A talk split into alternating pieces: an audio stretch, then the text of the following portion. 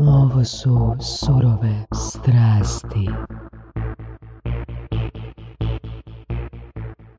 Imamo danas gosta s kojim smo se opet jako dugo dogovarali, jeli? Ali malo našom krivnjom, malo tako zbog obaveza. I konačno Daniel Ackerman je na surovim strastima. Pa je, mi da smo se tipa tri mjeseca Aha. dogovarali. Nešto do vas, nešto do mene. Ali evo, velika je čast, ja ovo smatram, uh, baš sam pričao, uh, najboljim hrvatskim podcastom, a možda i regionalnim, ali taj dio manje znam, kao pa sigurno i regionalni najbolji. A, mi se slažemo, mi se slažemo. Ja ne bi ništa dodao. Da. uh, Daniel Ackerman, nekako si sinonim sa Degordianom, jel da? Pa mislim da da. Valjda. Ono što mene zanima... Ili sa, kak se zvala, uh, iStudio. iStudio. iStudio je, je, je. iStudio. Davno vrijeme. Da, e, da, da, da, da, da. Većina je već zaboravila, osim vas. Mm. Osim Saše. Da. Ja ne znam, razlog zbog čega se ja sjećam, bio sam na jednoj konferenciji Web strategija davno, prije dvanaest godina. I, i sjećam se, ovoga, ti si sjedio iza mene uh, u redu i nekih sat, sat i pol prije tvoje prezentacije, ono si na kompu, ono valjda pripremu ili nema pojma kaj. Ono, da li si, jesi, jel se sjećaš toga? Jesi imao pripremljenu prezentaciju ili si na licu mjesta i slago? Uf, ne sjećam se prezentacije, ali se sjećam te konferencije, to je bilo kao ono, najveća stvar tada u digitalu, tad nije bilo sveg ovoga mm-hmm. i sjeća se da tam bila nekakva nagrada kao web, mm-hmm. ne znam kako se uopće zvala, mi smo dobili nagradu, ja sam mislio da smo mi osvojili svijet, kao ono, sad smo kao ono, veliki igrači i tako dalje. Uh, ali mislim da to bilo zadnji puta, mislim nikad više to nije. A bilo je neki, ja mislim, dvanaest tih web strategija, na? Je, ali to je bilo tipa već dvanaesta. Uh-huh. Ja, ja mislim uh-huh. da to bilo... Da to prestalo, možda je bilo još jedna, dvije posjete i to je to, ne? Da, da, da, da, da, to su bilo vremena. Koliki ste bili tada? Pa ne znam, ali mi smo fakat počeli, ono, nas je bilo dvoje na početku. I sjećam se, tad kad nas bilo dvoje, kao najveće agencije su bile Nima, Niva web burza, ne znam da se njih sjećate. Mm, mm. Um, I oni su imali wow. tipa deset zaposlenih. I mi smo pričali kao čovječe, ono, kao, ako bi mi imali deset zaposlenih, kao ono, poharali bi svijet. Dakle, to nam je bio mindset. A s druge strane, firmu smo nazvali Interaktivni studio, kratice kao i studio, ali mi smo zapravo doslovno otišli javnim bilježnicima, dali neke cool ključne riječi i rekli kao što god je slobodno, nek se tak zovemo, ispali Interaktivni studio. Nama je to bilo grozno ime, ali smo mi bili uvjereni da ovako niko nikad neće čuti za nas, kao pa tak sve jedno, to samo na fakturu staviš. Um, tako da, kao, nije baš da smo imali velika očekivanja od nas, rekao bih. Uh, a onda je to krenulo, mislim, to je bila velika sreća, tada je social media bilo ko, ne znam, danas valjda kripto ili ne znam, tak nešto. I ja isto ne znam kako, ali ono, mi smo svakih šest mjeseci smo se udostručili. Tada šest mjeseci iza nas je bilo četvero, pa onda nas je bilo osam, pa onda nas je bilo šesnaest. Čekaj, ne znaš kak? Pa ne znam, ono, čudim se i sam. Uh, bilo je tu malo sreće, bilo je talenta, nekog valjda, bilo je energije luda, uh, ali fakat je to bilo nevjerojatno vrijeme. Mislim, mi smo imali dvadeset dvije godine, dvadeset tri. Ali kako ste akvizirali klijente na početku? Mislim, ono, prvo, Uh, to je, social media je bio hype oko toga, ali mislim da je kod velikih firmi postojalo neko nepovjerenje. Znači, ono, kad nešto novo postoji, ono, je li to, uh, je li to fake ili nije fake, je li to ima smisla, ono, uči, uči to ili ne. Mislim, kako ste prodavali, kako ste prezentirali svoje usluge? Pa gleda, mislim, jasno mi je da, ono, ako nazoveš mene, koji sam mogu odlučiti, ajde, evo ti dva soma kuna, probajte nešto napraviti, ali kako ste došli do prvog velikog klijenta? Pa ne, bilo je... Prvo, tada je Facebook bio percepiran kao mjesto za klince, mm. što onak nevjerojatno, to je valjda kod danas TikTok da. Ili bilo još gore.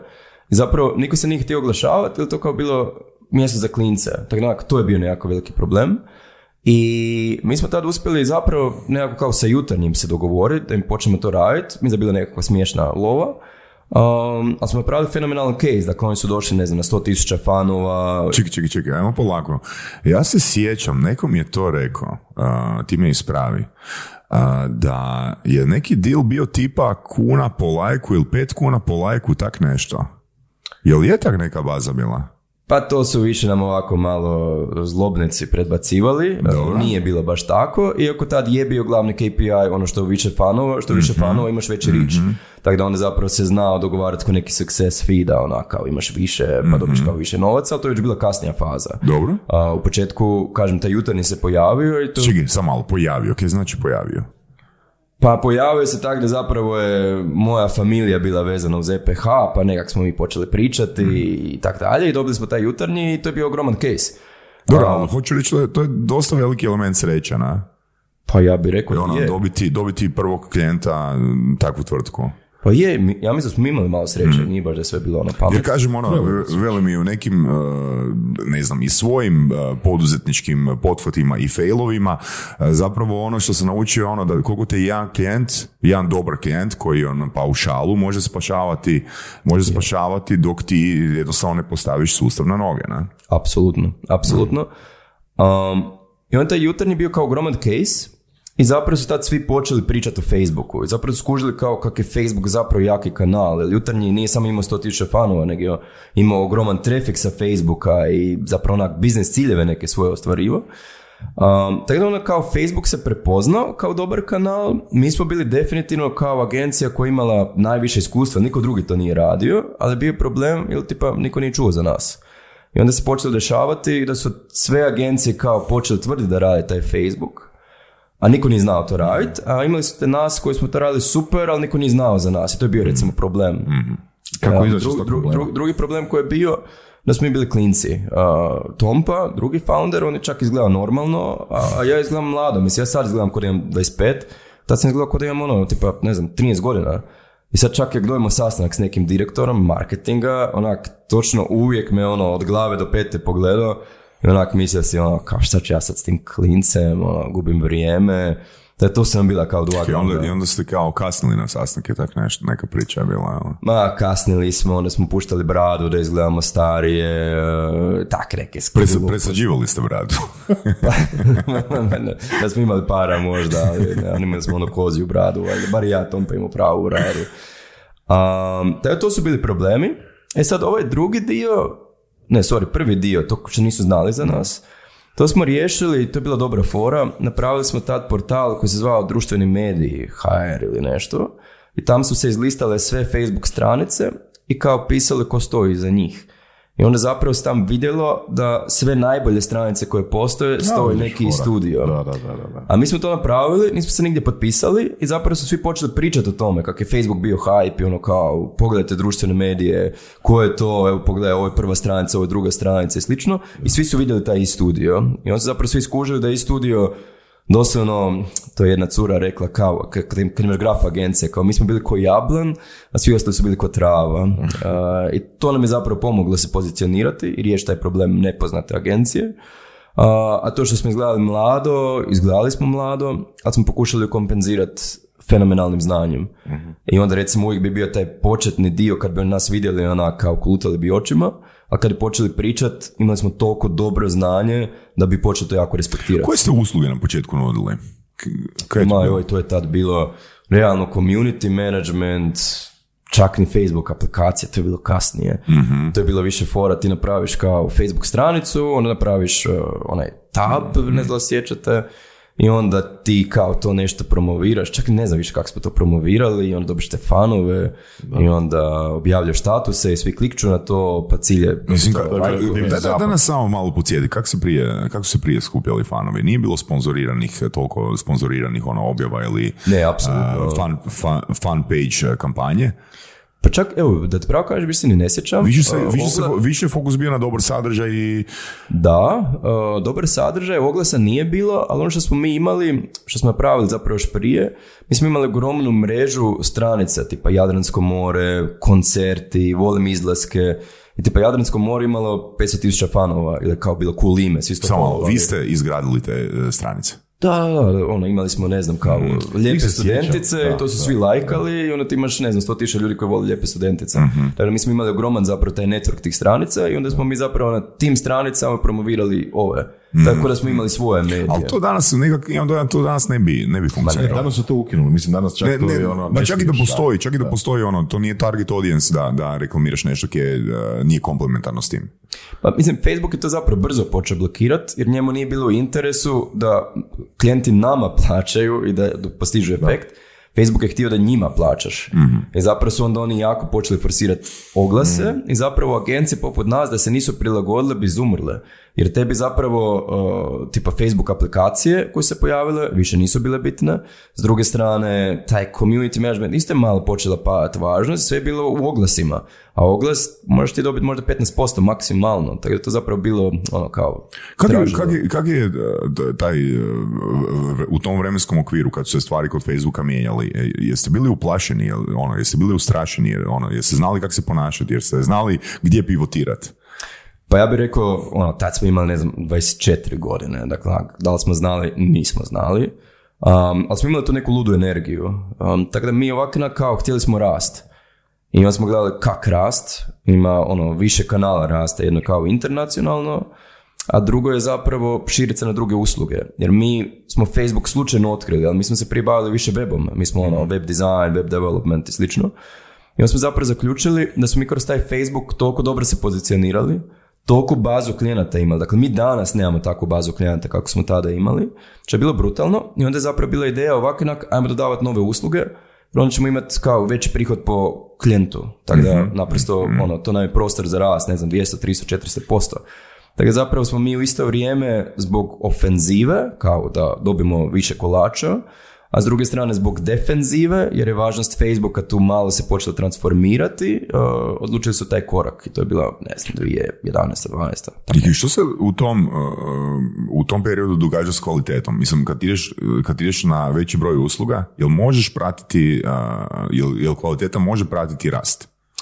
Pa, dakle, bile fora, mi smo bili fokusirani na Facebook, nas tad bilo trideset četrdeset, a tipa ove druge agencije koje su bile full service, njih je bilo tipa petnaest. Dakle, mi smo bili dvostruko, trostruko veći. Tako da, mi realno kad se proširili na druge segmente, ja mislim da smo mi bili kvalitetni od drugih, tako da to nije tu koštalo. Mm-hmm.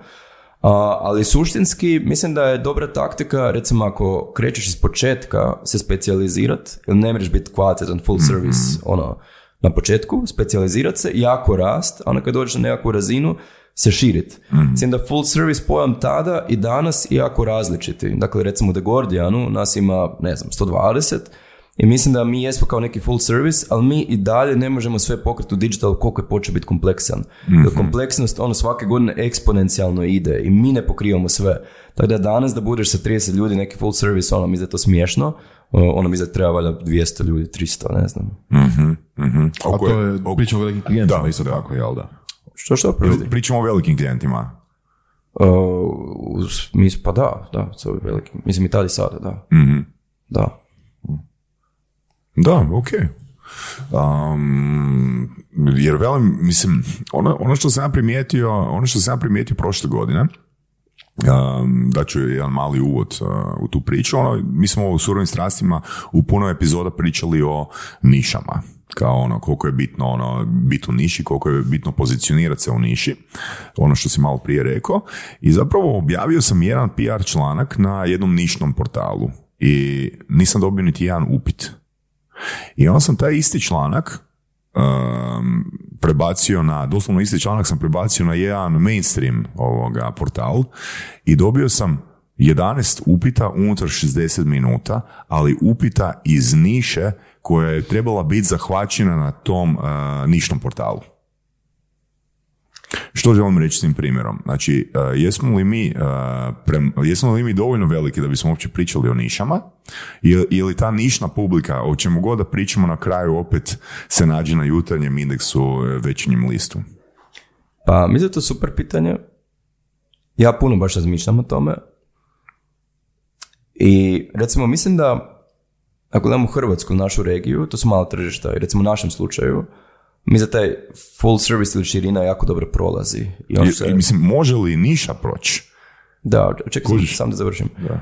Um, I recimo evo nama je tu sad super case, mi radimo sa muzejem iluzija, oni su onak meni predobar case, business case i slično, ali njima radimo cijelu digitalizaciju, dakle od ne znam, od weba, pa ticketinga, pa nešto ćemo C R M raditi, pa performance, dakle cijeli taj nekakav ono ciklus pokret i to je super. Recimo u Americi, mi smo otvorili ured, tamo mi imamo ogroman problem s našim pristupom i oni, kao kad mi njima to ispričamo, oni nas gledaju kao pa dobro, ali kao, šta ste vi, ono kao ne kuže. Tamo ne da nemaš digitalnu agenciju, nego imaš ono, ne znam, performance agenciju koja se bavi samo demand generationom, samo za startupove u fazi, ne znam, pet milijuna dolara investicije koji su u B dva B spaceu i ne znam, imaju manjinskog foundera, tak nešto. Da.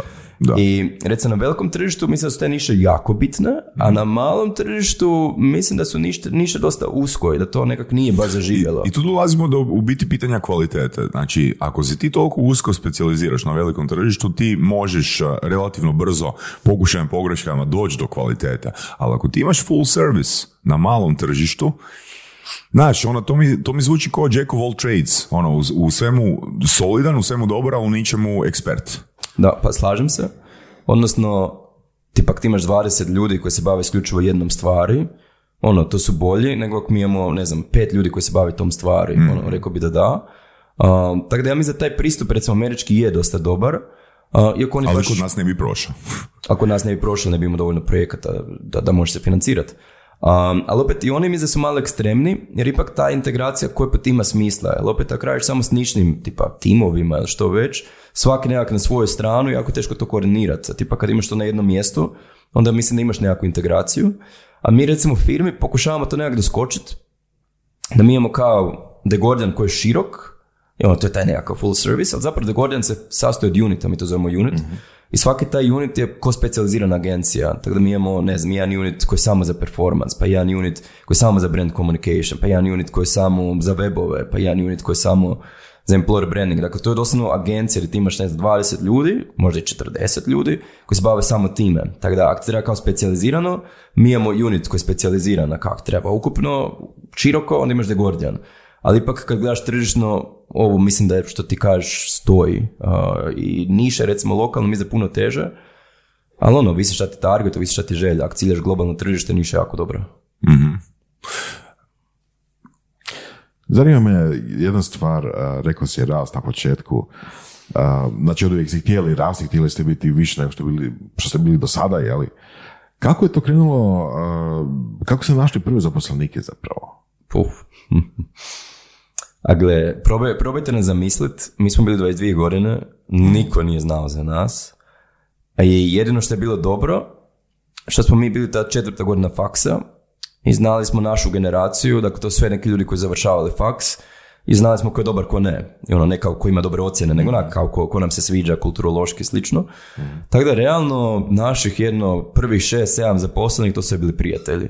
A ne zato što smo mi htjeli ono kao prijatelje, familiju zapošljavati, nego nismo imali opcija. Uh, ali smo doveli jako dobre ljude. Uh, I oni su nekak dijelili našu viziju. Uh, bili su super, onak, ono, to je bilo po noći partijaš, po danu radiš. I mi za tek negdje kad smo mi ono devet ljudi imali da smo se odlučili napraviti prvu selekciju. I to je bilo nešto smiješno, mi smo pisali nekakav oglas na posao, objavili. I fakt su se neki ljudi prijavili. Um, tako da... Ja mislim da ti kad si ono no name, nemaš drugog baš načina, nego onak tak nekog ono poznanika ili nešto, uh, a sad je to smiješno, sad mislim na šanse da iko koji je onak prijatelj dobi posao, nego ono to ozbiljni ozbiljni proces. Da, H R i sve skupa. Da. A, kako je to bilo, recimo na početku, ono, bilo se dvoje pa se ono, našli još suradnika, a, kako je bilo komunicirati sa early, early odnosno ranim prvim zaposlenicima, tipa sad ste vi šefovi njima, a do jučer ste bili prijatelji, kako je to išlo, bilo problema? Pa znaš šta, mislim da nije toliko problem veličine firme, iako je potpuno različito da li ti imaš pet ljudi, dvadeset, pedeset ili ne znam, tristo. To sam ti još pričati. Um, ali nama je bio puno veći problem što smo bili stvarno klinci. Dakle, mi nismo imali nikakvog iskustva. I onako uopće da znaš dati neki negativan feedback, da smo mi znali razgovarati, da smo znali motivirati, onako nismo znali. I to su bile ono takve, mislim, smiješne situacije, ne znam, sjećam se jedna...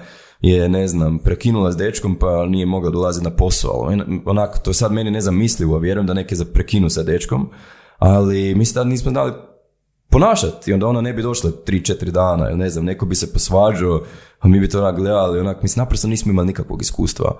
Tako da, čudo kako je to funkcioniralo, ali smo imali tu nekakvu, ono, motivaciju, energiju i imali smo super proizvoda, to tako kažem. Tako da smo onak kao jako rasli na tome, ali smo nekak povremeno, s vremenom učili. Uh, naprosto na svojim greškama, što mi je jako ispravno i mi je to puno bolje nek, ono, iz knjige, ovaj, baš ono life case, tako da smo s vremenom se popravljali, uh, ali to na početku je bilo ono, stvarno urnebesno smiješno. Mm. Kako je bilo prijeći iz toga da svi radite sve, vjerujem da je bila takva faza na početku, do toga da se specijalizirao kao voditelj, kao menadžer, kao direktor, jeli? Pa to, koliko god smo mi bili neiskusni, ne znam kak, ali taj dio mi da smo jako dobro odradili i na nekak kad smo došli na deset ljudi smo se zapravo stvarno počeli fokusirati da gradimo sustav. Mm-hmm. I to mi je zaključno. Recimo gledaš, a rekao bi više agencije, ali možda kao i I T firme, um, jako puno firmi ima koje dođu tipa na petnaest dvadeset ljudi i onda ne uspijevaju taj broj preći. Onda dođu ne znam na dvadeset, pa padnu na deset da, do petnaest, da, da, skoro da, se raspadnu, pa opet i to su ti ciklusi. Da. I rijetko ko uspije doći na pedeset ljudi, dakle to je jako teško. A mi za ono glavno šta je da ti pređeš u sustav, dakle ti nisi više ono, ti si kao neki, ono, ko neki celebrity, ti sve radiš, ostali su ti asistenti, nego da gradiš sustav, da imaš, ne znam, možda nekakve accounte, pa nekakav sales, pa nekakve project managere. Kako ste učili ovoga, taj novi mindset i te, te, te nove strategije s kojima ste gradili sustav? Pa kažem, tu ideju da počnemo graditi sustav, ona je sam nekak došla, da li smo mi to zaključili ili nam je to reko, neko rekao, ne znam, ali to recimo mi je bilo ključno da, da nekako vodimo u tom smjeru. A kak smo učili? Pa iskreno, mi znam najviše na svojim greškama, što smo imali prilike, kao da bude puno grešaka, a pokušali smo, ne znam, kao čitati knjige, pa ići po konferencijama. Mm. Recimo, mene što je uvijek nekako drajvalo da nađemo ljude koji su kao bolji od mene, ne znam, koji su možda malo stariji, koji su prošli neke stvari koje ja nisam. I onda onak, odeš kao na kavu i naprosto postavljaš pitanja. Mm-hmm. Uh, I onda od svakog sam nešto naučio. Uh, tako da, mi znam, je to pomoglo, ali najviše što je to bio taj neki žrvanj, užasno dinamičan, sa hrpom nekakvih problema, gdje ono, ti moraš razmišljati, znaš, ono kao... Ne možeš spavati, osjećaš bol, nemaš rješenje. Da, koji put ne možeš spavati, da. Uh, ali mi znam, recimo, bila jako isto fora... Jer ti recimo ako si počneš raditi, ono, imaš trideset četrdeset godina i onda kreneš firmu iz početka graditi, ti nekako počneš slijediti te principe koje si vidio u toj drugoj firmi, koji su često ipak možda čak i zastarili. A mi, mi nismo bili robovi toga, nismo imali nikakvog iskustva, tada smo mi svaku stvar onak promišljali, ok, kao kako da to sad popravimo, ne znam, ok, mi moramo sad nekakvu internu komunikaciju, ali ono, kao kako napraviti internu komunikaciju. Pa onak, kroz brainstorming zapravo mislim da smo jako puno dobro napravili, jer smo uvijek sve preispitivali i sve nekako ono logički pokušali da bude najbolje. I često smo uspjeli, koji put ne, ali često jesmo. Da, ali kad kažeš bio si, bili ste po kavama i pričali se s ljudima, pa niste baš u tom, u tom vremenu imali puno a, potencijalnih davatelja instrukcija koji bi vam mogli iz a, iste domene ono dati, ne, prenijeti svoje iskustvo? A čuj, da i ne, uh, ali mi za ne mora biti skroz ista domena. Mm-hmm. Meni je bilo super, ne znam, ono, poduzetnici. Mislim, mi smo bili poduzetnici i teme koje su nas mučili ne kak napravi dobar web, nego kak, mm-hmm. ne znam, napravi strukturu, kako osigurati profitabilnost, kak naći ljude, a to su iste teme koje, mislim, da jako puno biznesa ima. Tako da mi je to bilo jako puno nekih drugih poduzetnika, a bilo je u tom agencijskom, možda I T, digital je bio u povojima, ali ne znam, ima se tradicionalne agencije koje su tad bile velike, uspješne, ne znam, Broketa, Žinić ili kako se zovu sve te firme, tako da, ono, pokušavali smo na te načine. Mm-hmm. Kako je bila tranzicija do, kad ste trebali zaposliti prvog menadžera zapravo? Znači da nisi više ti, onaj koji si, ono, šef apsolutno svima, sad imaš nekog koji je druga razina. Pa mi, mi, mi smo to jako nekak netipično radili. Dakle, naši prvi zaposleni nisu bili zaposleni, to su bili studenti. A zato što smo mi bili studenti. Tako da i prvo zaposlenje nije bilo tipično, tako da bi oni bili studenti, onda bi ih mi zaposlili kad završe faks. Um, a isto tako i menadžeri. Dakle, prvi menadžeri su zapravo bili polustudenti, ono, neki juniori, nisu bili pravi menadžeri. Ja sjećam, mi smo tada imali kao veliki social media team, i to je bilo jako puno studenata i onda kao onaj koji ti je najstariji student, on bi bio kao neki voditelj, a to je onak student voditelj, dakle daleko je to nekog pravog menadžera, ali ipak on je kao bio zadužen da napravi nekakav raspored kad ko dolazi, da ne znam, razgovara sa tim studentima, da ne znam kad treba dovesti novoga, da vodi taj intervju. Znaš, znaš koji dojam dobijam, prosi Vorac, dojam dobijam, ti me ispravi, vi me ispravite, oboje. Znači, da jednostavno ste lovili taj vremenski frame u kojem nije bilo konkurencije, postojala je ono, postojala je ono urgent need na marketu, ulovili ste tu poziciju i imali ste vremena raditi greške i ono intuitivno slagati sustav. Pa ja mislim da da, odnosno ja mislim i tvrdim odgovorno, mi smo bili super neiskusni, mm. mislim da smo imali sreće, ali mislim da smo imali ogromnu motivaciju i ogromnu energiju. Dakle, nije baš da smo mi bili jedini, mislim, tada isto bio Drap, pa ne znam da se sjećate Drapa, da. Mislim, Drap je mm. čak možda i par mjeseci prije nas nastao, dakle, oni su bili dosta slični, ali zapravo koliko ja znam nikad nisi prešli tipa deset do petnaest ljudi, da. Tako da onako, kao nismo jedini, ako gledaš regionalnu razinu, definitivno nismo regionalni, kad bili drugih.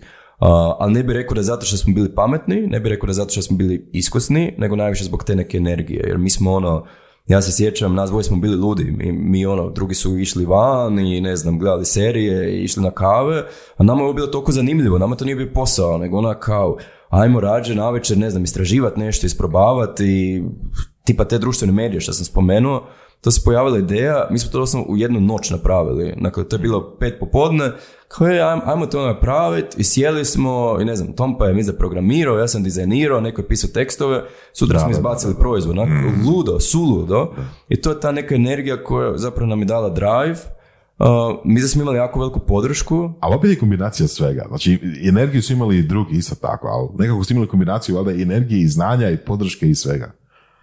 Pa vjerojatno, vjerojatno. Ja mislim da ta energija bila bitna, a vjerojatno jesmo ne znali ono kao. Kad kažeš bila je bitna, znači danas je nešto drugo, danas nema te energije.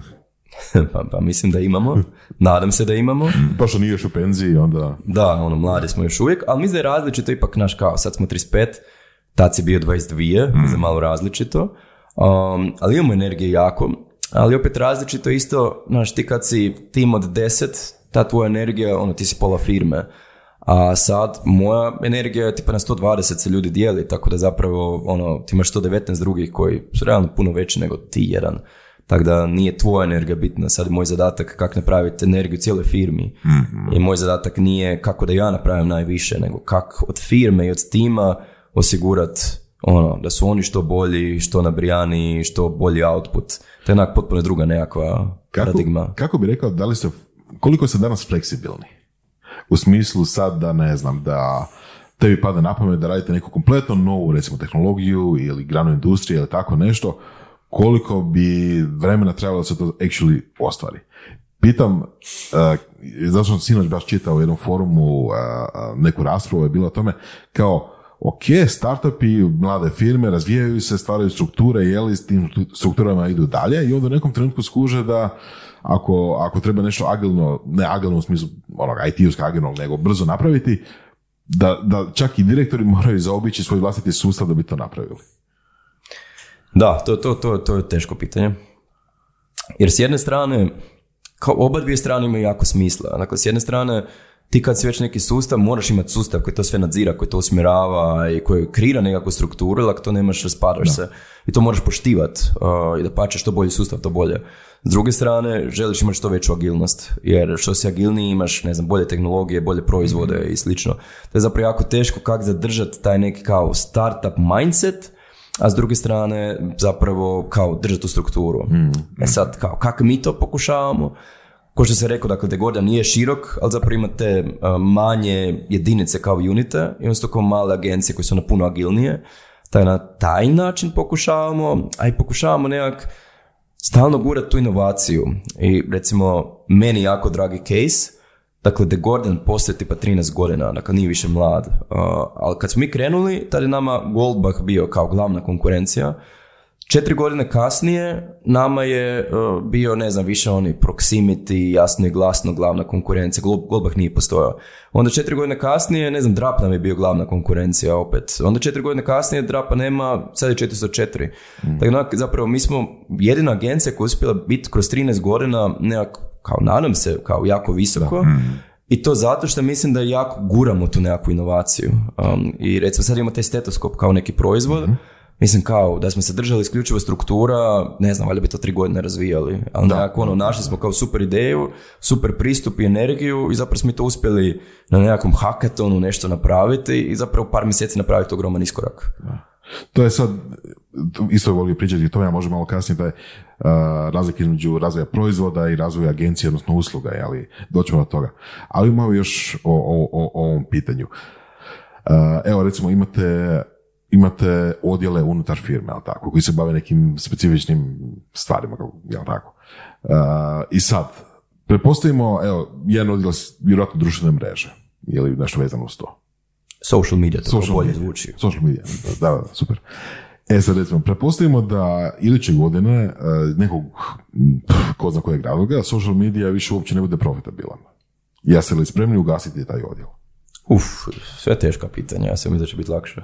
um, Znaš što hoću reći, jer obično velike firme to gledam, recimo, mislim, naravno karikature su to, ali Google, Facebook i tako dalje, nastave svoje odjele držati na životu, iako nisu baš profitabilni, odnosno nemaju svrhu, zato što jednostavno ne žele izgubiti ljude, ne žele otpustiti ljude, šta god. Da, pa mi imamo malo problema s tim, um, zato što recimo social media spada u više legacy stvari. Dakle, nama je social media davno bila sto posto prihoda, sad nam je, ne znam, deset posto, petnaest posto, ne, ne znam na pamet. Um, tako da imaš te neke stvari koje su od prije, mi imamo jako ozbiljan tim i radimo brutalne stvari, ali recimo taj dio baš ne raste toliko, a s druge strane imaš neke nove stvari da. Koje su propulzivnije i koje jako rastu. Tako da to je normalno, to se dešava, a isto tako je obično te propulzivnije stvari su ono kao možda uspješnije i slično. Ali ne znam, nismo nikad razmišljali da režemo te stvari. Prvo, zato što ono kao, glupo nam je, a, iako mogli bi biti bolji rezultati u tom dijelu. A s druge strane, i zbog te naše pozicije, to kao full service, mm-hmm. dakle nama je ideja da mi imamo klijenta i onda on kaže, ok, mi trebamo buildati svoj brand. Mm-hmm. I ako ti trebaš buildati svoj brand, ti moraš imati social mediju. Ono kao, tako, tako da iz tog razloga ono, imamo, nismo nikad ni razmišljali o tome mm-hmm. i ne vjerujem da ćemo neke, smo, neke velike firme, recimo I B M to često radio, ti u povijesti, su jednostavno takve biznise koji su solidni, ali ne rastu, jednostavno spin-offali. Ali. I onda dalje nastavili komunicirati, nastavili koristiti jel, te iste ljude, te iste usluge, ali ne više u sklopu ono, matične firme. Jel to je mogući jedan razvoj? Pa, vrlo je dobro razmišljanje. Um, mi nismo još o tome razmišljali, ali nikad ne znaš. Ono što kažem, nas muči ne sad zbog social media tima, nego zbog, recimo, internacionalizacije koja traži tu specijalizaciju. Te jednak čak razmišljamo da li napraviti, kako već imamo te unite koji su kao agencije, da li njih zapravo kao nekakve brendove napraviti. Mm-hmm. Pa da imaš Degordian, ali onda imaš, ne znam, Degordian performance ili nešto. Tako da to je sad kao neki spin-off, uh, ali isto nije donesna odluka, mm-hmm. tako da o tome razmišljamo, jer ne znamo kako recimo taj američki problem riješiti. Da. Dakle, ono, mi za nas malo sputava stvarno. Uh, Ajde se sjeti, evo na tragu ovog Kjevorac rekao, sigurno, sigurno imate i vi iskustvo kad uh, je Facebook ugasio apove. Sjećaš se toga? Moment. Sjećam se. Odnosno, znači, imali ste. Još uvijek postoje, ali da. Kužem kad je počelo jako važno spadati. Da, to. da, da. Kako ste se snašli u toj situaciji? Jel se sjećaš koliko ste ljudi imali koji su radili isključivo na apovima? Pa znaš šta, nije to došlo preko noći, mm-hmm. kao ono, sad ima, sutra nema, nego je to postepeno. Zapravo su oni više smanjivali važnost toga, mm-hmm. a onda te je cijelo tržište se trebalo prilagoditi, kao da shvate da to nema smisla. Tako da zapravo mi smo to kompenzirali na način da smo radili više webove i to je zapravo isti tim bio. Zapravo timu je bilo inspirativno kao raditi webove, to je bilo kompleksnije. Tako zapravo nama su webovi jako rasli i samo postepeno smo radili manje te apove. Tako zapravo nama to uopće nije bio udarac, mm-hmm. samo transformacija. Mm-hmm. Da. Um... Kada dolazi odluka, uh, u biti postavit ću još jedno pitanje prije. Znači, vratit ću se na, na ključnu riječ uh, sustav, izgradnja sustava. Rekao si da ste vi po, počeli razmišljati o sustavu negdje na desetom, petnaestom zaposleniku. Ali koje su razlike? Mislim, kaj želim reći? Želim reći da sustav uvijek postoji, bili mi njega svjesni ili ne. Okay? Znači, u početku kad vas je dvoje, troje, onda radite na mišiće, ali imate taj sustav, imate energiju, energija kompenzira to što cijeli sustav nije ono u koracima, nije u procedurama. Kada se, znači ti izgradiš sustav na deset zaposlenika, da li je taj sustav učinkovit na petnaest ili dvadeset zaposlenika? Mislim da apsolutno ne. Ok. Osim, ja se sjećam davno, kad nas bilo negdje sto, čak sam napisao neki blog post gdje sam pokušao sporediti kako izgleda taj sustav kad nas bilo, ne znam, deset, dvadeset, pedeset i sto. Mm. I baš sam napisao kao koje su bile promjene i baš se sjećam kako je, ono, to bilo signifikantne, su to bile promjene i znam da kad se to objavio, hrpa ljudi mi se javilo kao joj, baš super, nam ovo fali za iduću stepenicu. Um, tako da mi za apsolutno je velika razlika. Uh, da, to je to. Jel nam možeš dati neki primjer ono, nečega što funkcionira uh, dok imaš deset zaposlenika, a ne funkcionira kad imaš trideset? A gle, kad imaš deset ljudi, ne moraš imati recimo nikakav sustav u smislu ne, ne znam, nekakvih aplikacija za praćenje, ne znam, vremena, taskova, ništa ti to ne treba. Mm-hmm. Ne moraš imati hijerarhiju, ono, mislim kao, ok, moraš valjda imati nekog lida ili nešto, ali svi su ono nekakvi jednaki. Um, ne moraš baš imati puno pozicija u smislu, ono, svi mogu biti jedna pozicija. A recimo kad dođeš na ono dvadeset, trideset, recimo jako bitno, moraš imati hijerarhiju. Jer ti, ako imaš nekog vojitelja, on ne mre to sve handlati. Dakle, ti moraš jako izgraditi tu nekakav ono, vojiteljski tim koji će svaki vojiti neki segment gdje opet njih razvijaš za iduće stepenice i slično. Moraš imati jako dobre neke aplikacije. Evo, mi koristimo Productive i Infinu, što je super. Onda moraš, ne znam, imati specijalizacije da ti već imaš, ne znam, osti accounti, os project manageri, ovo su neki dizajneri, ne znam.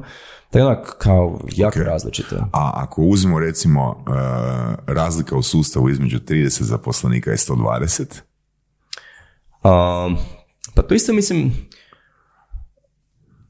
odnosno recimo kako mi to gledamo, dakle mi ne želimo i biti sustav veći od četrdeset do pedeset ljudi, ali jesmo veći. Tako da onda mi šta smo napravili, ko da taj sustav, ono, ko neka bakterija, se, ne bakterija, nego stanica se dijeli na puno manjih stanica. Tako je zapravo nama ni jedan taj unit ne smije biti preko pedeset, to nam je nekakva taktika, zato što ti kad pređeš pedeset puno gubiš, onda već stvarno postaješ veliki sustav i onda je jako teško držati, ne znam, i kulturu interno i ne znam, tu strukturu i svašta nešto.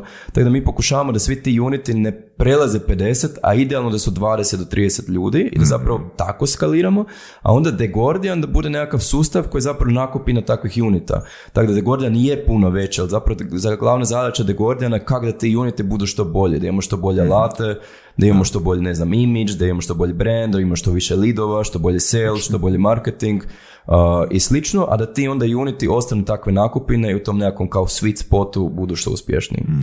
To mi zvuči kao skaliranje horizontalno. Jeli, znači više u širinu nego nekako dubinu. Nije sad nego tisuću inženjera radi na, ne znam, space shuttle, nego ono dvadeset do trideset ljudi radi na jednom, recimo, projektu ili klijentu ili tako nešto.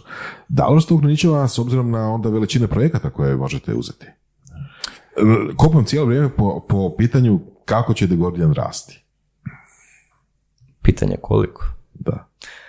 Um, to je horizontalno.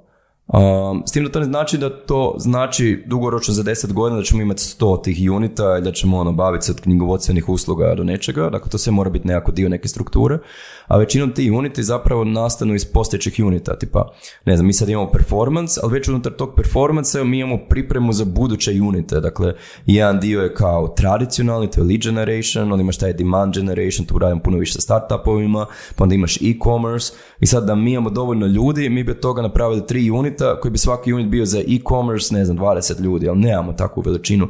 Tako da, mislim da to je kao horizontalno, ali opet onda u toj nekakvoj maloj vertikali da budemo puno jači. Tako da mislim da djelomično je nekako vertikalno. A što se tiče veličine projekata, ja mislim da mi to jako rastemo. I ono što sam rekao na početku, da smo imali najviše klijenata, možda čak više nego sada, ali ti klijenti su bili puno manji. Mi danas, mislim da imamo čak možda isti broj klijenata ili manji broj klijenata, a imamo puno veće prihode, zato što prosječan projekt je puno, puno veći i kompleksniji. I čak je nama problem, recimo u Hrvatskoj, da često ono, neko želi raditi projekt s nama, ali mi ne znamo napraviti više mali projekt, jer ono, radimo puno više, ne znam, internacionalno, najveće projekte, tako da ne bih rekao da tu nas košta to. Mm-hmm. Vi ste u biti među prvima prepoznali uh, ono što će godinama kasnije postati hype, a to je employer branding. Da, uh, složio bi se, odnosno mi smo imali sreću da smo bili puno puta najbolji poslodavci. Dakle, Degordian šest puta, sa Bornfetom, Media Toolkitom deset. Mislim da ni jedna firma u povijesti Hrvatske nije imala toliko nagrada kao mi. Tako da, kao imamo taj neki H R valjda. Um, a s druge strane, počeo se dešavati ogroman problem na tržištu. Ne hrvatsko, nego globalno. Kao, imaš problem privući ljude, a imaš problem zadržati ljude. I firme su očajne uh, i nisu znali šta i počeli su nama prilaziti. A mi smo njima rekli onak kao, ok, ono, mi se ne bavimo time, kao, mislim, super, ono, kao, možemo na cugu, ispričat ćemo vam, ali kao, mi se time ne bavimo. I onda zapravo se pojavila ta ideja employer brandinga. Znači, employer branding zapravo je marketing, a Degordian je, mislim, digitalna agencija, marketinška agencija. Tako da zapravo, ono, kao, uklapa se, a s druge strane, ogroman je pain na tržištu, dakle, svi to trebaju, a zapravo, kao, niko to osim nas ne može, jer ti ako gledaš H R agencije, oni ne znaju napraviti web, oni ne znaju napraviti video ili nešto. A gledaš marketinške agencije, oni ne znaju H R. Onda imaš kao te neke konzultante male, ali taj može napraviti neku strategiju, ali ne pravi niš drugo. Tako, ja mislim da smo zapravo mi jedini koji smo ono pozicionirani da tako nešto možemo napraviti. Tako da onda smo kao... I to je taj full service dio, jel? Pa, u principu da, ono, to se super uklapa ovdje. I mi smo to tamo krenuli prije korone, početak dvije tisuće dvadesete. I onda došla korona. I onda zapravo, ja sam se prvi prepao. Sjećam kako je to bilo, ono, dvije tisuće devete. Ne znam, H R više nije bio bitan. Mi smo to kao malo stavili on hold i onda nije bilo te recesije. Mi smo zapravo krenuli na to. I zapravo taj dio nam je super, ono, mislim, imamo hrpu klijenata, ono, lokalnih, ali smo dobili hrpu globalnih nekakvih klijenata. Tako da, ono, to nam je najbrže rastući dio. I zapravo, mislim, interesantno je, ali nam je kao marketing nekako glavni fokus, ali zapravo sad s employer brandingom i stetoskopom koje smo lancirali, zapravo nama je H R počeo biti, ono, užasno bitan. I zapravo nas to jako inspirira i mislim da ima jako puno tu prostora i čak bih rekao ono možda trebano i veći fokus od samo marketinga. Mala digresijica, spomenuli si međunarodne klijente, kako ste našli prvog međunarodnog klijenta? A da nije tipa regija, onda tipa malo dalje. Pa, pa sve to je došlo nekako preko regije. Uh, recimo iza Lufthansa, u Hrvatskoj su nas angažirali za Facebook aplikaciju, to je davno bilo. Oni su oni bili toliko zadovoljni da je to najbolji case u cijeloj Lufthansi. I onda, ne znam, su nas angažirali iz U K-a, onda su počeli raditi u U K-u, onda, ne znam, su bili opet super zadovoljni, onda nas je nešto centrala, pa Norveška, i tako jednom radiš Lufthansu. Nice. Tako da, onako, to je jedan case, a drugi case je preko, ono, kao naših ljudi, ne znam, neko u Londonu je čuo za nas i onda nas zapravo on angažira. Tako da, to je nekakav put i preporuke. Nice, to je, to je solidno. Interesant, da. Da, da, to je. Okej. A, proizvodi u odnosu na usluge, odnosno agenciju. Počeli ste kao agencija, kasnije ste razvili proizvode, mislim Media Toolkit je bio, je li to bio prvi baš ono pravi proizvod? A imali smo neke pokušaje, ne znam koliko se sjećate, Social Puzzle, Social Numbers i Media Toolkit. Mislim, mi smo bili ludi, dakle imali smo dvadeset pet dvadeset šest godina, tad smo imali hrvatski ured, onda smo otvorili srpski B i H, onda smo prelazili u full service, onda smo lancirali tri proizvoda, onak dakle valjda u cijeloj Hrvatskoj tad bilo deset da. proizvoda. I ono, nismo mogli. I onda smo, recimo, taj Social Puzzle, Social Numbers ugasili, Media Toolkit smo se fokusirali, i naravno agencijski dio, sada evo imamo stetoskop. Dobro, sa strane Bornfeta sad isto ima raznih priča, ali taj dio ja nisam uključen. Um, I onako super je to interesantno. Ono, ja mislim da je to potpuno različiti biznis, ono, od svih aspekata, od prodaje, marketinga, razvoja, H R-a, kompenzacije, nemam pojma. Um, A i onak, na, na, naprosto, target je isti, ali opet je potpuno drugačiji, pricing je drugačiji, tako da onak, ja mislim da to apsolutno potpuno drugačije što niko ne kuži. E pa, htio bih malo o tome pričati, zato što niko ne kuži, ili jako malo ljudi kuže zapravo u Hrvatskoj. Da, s tim da bih rekao čak da ima to i dobru stranu, recimo ti kad kreneš agenciju, ono, osiguraš taj nekakav temelj, da to tako kažem, recimo nama sa stetoskopom, prodajni tim sad gura stetoskop, ne znam, naš razvoj razvija stetoskop, da, da nema toga mi bi nam bilo puno teže, da s te strane kao imaš benefita, kao što imaš tu nekakvu infrastrukturu, a, ali s druge strane je potpuno različito, ne znam, tipa evo recimo prodaja u The Guardianu, mi nemamo pravu prodaju, s druge strane mi imamo mali broj klijenata, jako velikih klijenata i tu ti je cilj ono s tim klijentima koje imaš, ti gradiš odnos, pričaš s njima, gledaš koji su problemi, pa širiš suradnju, gledaš da su oni zadovoljni. A ovdje zapravo, mislim, puno manji su iznosi mm-hmm. i ti moraš imati jako puno klijenata i onda zapravo... Za proizvod. Kako doći do njih, ti trebaš gledati da imaš što manje zapravo točke komunikacije s tim klijentom, a zapravo da ih što više closaš. Onda recimo imaš ono kao jedan je S D R tim koji je zapravo cilj samo osigurati lead, pa onda imaš drugi tim koji close-a, pa treći tim koji to supporta. U agenciji nije tako, ali zapravo onaj koji počne komunicirati s klijentom većinom mora nastaviti komunicirati s klijentom, ne možeš ti sam tak forwardati tog klijenta. Recimo to ti taj dio. Onda ne znam, marketing. Degordian, mi nemamo marketing, mi ovako nešto kao malo, evo ovo je naš marketing, ali da li to naš employer branding, da li to marketing, nemam pojma, ništa ne trošimo, ni novac, ni ništa. A recimo kod stetoskopa je puno drugačije, ako ti radiš nekakav lead generation i zapravo ti trebaš raditi hrpu nekakvih aktivnosti s ciljem da dobiš lidove, ali opet kakve lidove, pa onda kvalificiraš, tako da onak jako, jako je to različito. Onda isto metrike, ono u agenciji, tebi cilj ti prodaš, ne znam, tisuću nečega, a da potrošiš devetsto nečega, i to ono kao radni sati, recimo jedinica. A u proizvodu nemaš toga. Dakle, ti imaš naprosto razvoj koji ti financiraš i cilj je u što manje vremena da što veći napredak napraviš, a imaš prodaju opet kojima je cilj što više prodati. Onak, kao, dosta je različito. Kako to balansirate, ako uopće? Da li opet imate timove koji su više manje nezavisni? Pa, to što smo naučili na Media Toolkitu, da ja mi je jako bitno što prije dedicirati timove, jer je teško ljudima balansirati jedno i drugo.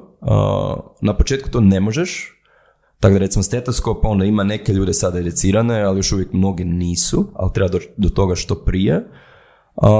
Um, Mislim da je ljudima potpuno različito, a nam mislim da ono, tipa evo ja sad sam iz stetoskopa i The Guardian, moram sebi u glavi to nekako premostiti. Mislim da recimo ja sam bio sad jako fokusiran na agentski biznis tipa zadnjih četiri godine, tako da onak kao proizvod, ono, čak mi dosta nov uh, bio, uh, ali onak kao super interesantno, onak potpuno drugi problemi i, i zapravo proizvod super uspješan, tako da možda kao zato je kao baš jako dobro to. Kako je došlo da ideje za stetoskop? Što je stetoskop? I što je stetoskop? Pa evo reću kako je došlo do ideje, pa to je odgovor. Um, pa mi smo uvijek bili nabrinjeni na taj H R, kao da ljudi budu zadovoljni. I, ja mislim da čak i previše, ne znam, ono, mi nikad nismo bili super profitabilni, jer ne znam, uvijek smo marili da ljudima bude što bolje. Ona, kao, to je meni bilo osobno da bitno, dobro je tompi, da li pametno, ne znam. I onda smo gledali kao da imamo što bolje alate za to i mi smo prepoznali kao analizu zadovoljstva ljudi kao bitan alat. I to smo počeli davno raditi sa moj posao i ono, to je bilo nekakav super upitnik, onak dobiš kao odgovore, to je to onak ništa. I onda zapravo smo išli to upgrade s nekim vanjskima koji su nam napravili puno bolji upitnik, ali nikakva tehnologija iza toga i to nam je bilo puno bolje.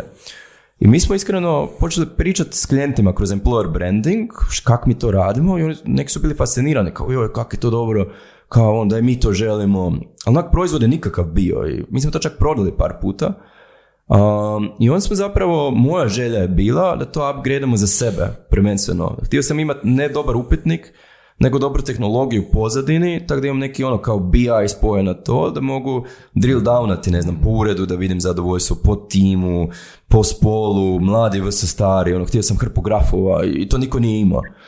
I onda zapravo uh, smo rekli kao, a mi to napravi za sebe, ono, kao, ono, doslovno sebično, želimo imati najbolji tool. I onda je došla ideja kao, ajde već kad to radimo za sebe, zašto ne bi napravili kao neki hackathon, mi to imamo onaj startup in dvadeset četiri hours, i imamo to probati napraviti kao neki proizvod, onak krnji, M V P žešći, pa da vidimo. I tako smo napravili taj hackathon, to je bio treći mjesec ove godine, i korona nas je pogodila, i znam, trebali biti pet dizajnera, mislim na kraju dva dizajnera su došli, svi bili bolesni, nismo ništa napravili na tom hackathonu. I onda je bila glupa situacija, ali kao, ono, svi su očekivali da nešto objavimo, mi nismo imali proizvod. Ja se točno sjećam, ono, Telegram je objavio nekakav članak o tome, a nama se javilo četrdeset do pedeset firmi kao da im je brutalno i da žele to, i to ne prijatelji, nice. Nego, znaš, ono, nepoznate nice. Firme, da, da, da, da. A mi nismo imali proizvod. A, ja to, a to, je, to je laka situacija. Pa je, ali u odnosu na Media Toolkit. Da, to je bilo malo drugačije. I onda je bila ona kao, isi bože, ono kao šta da kažemo, ali smo njima rekli joj kao hvala, ali toliko je veliki interes, ne stižemo i tako smo kao skupili neko vrijeme i trebalo nam još par mjeseci da dođemo do proizvoda i onda je zapravo krenulo i sad stvarno već imamo super firme koje to koriste. Da, vidiš, interesantno ono, razlike znači u, medija, u odnosu na Media Toolkit je o tome što vi niste imali koliko, tri godine kupca, niti jednog. Imali ste proizvod, a niste imali kupca. Ovdje ste imali kupca, a niste imali proizvod. A to su druga vremena, ko Tesla predstavi Cybertruck pa pet godina ga ne prodaju, tako no. Tak se mi tješimo. Ali da, je, malo, Media Toolkit je bio drugačiji tu. Ali Media Toolkit je bio tehnološki puno kompleksniji i trebali smo mi malo naučiti neke stvari. Mm. I tu smo kuš imali bolji proces, ali mi smo zapravo s tim lošim alatom već ga uspjeli prodati par puta, to je kao neki bio test em vi pi a. Aha. Pa smo napravili em vi pi, pa smo napravili pi ar, da opet testiramo te assumptione, pa smo opet dobili super interes i onda smo tek odlučili stvarno all in na taj proizvod. To je puno bolji proces nego na Media Toolkitu, gdje smo imali nekakvu ideju i ono počeli to raditi. Aha. I ono nismo imali ni klijente, pa to bilo za medije, pa smo to zapravo usmjerili više na ove kao kompanije, brendove. Tako da, ipak nešto naučiš s vremenom. Ne, htio bih te još pitati vezano na uh, zadovoljstvo zaposlenika. Znači, vi ste svjesno odlučili biti uh, minimalno profitabilni u cilju da uh, zaposlenici budu zadovoljni. Dobre, da njihova razina zadovoljstva. Nismo, nismo baš sad išli kao ono, namjerno želimo biti neprofitabilni, da, da ljudi budu zadovoljni, nije tako. Ali nekak smo uvijek, ne znam, mi kad smo napravili tu firmu, nama su to bili sve friendovi. Nama je bilo puno više neki smisao, ajmo napraviti negdje gdje ćemo mi svi biti sretni, gdje ćemo ono, biti zadovoljni, biti friendovi, družiti se. Jer ne vremo cijelo vrijeme biti doma.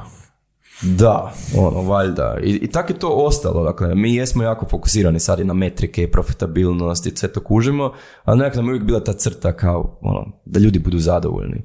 I naravno, nekad smo bili super uspješni, nekad smo manje bili uspješni, ali nekako, ono, uvijek smo kao htjeli to. I ono, često smo uspjeli. Da, i zbog toga ste bili najbolji poslodavac godinama i mislim, to se vidi. Jel? Da, da, ali meni tu nešto drugo interesira. Znači, osobne vrijednosti a, u odnosu na neke poslovne vrijednosti. Ne? Recimo da ti osobno, Daniel, imaš neku agencijicu od, ne znam, osam devet zaposlenika, pa mogu bi puno više novca izvući van sebi osobno. Pa, da.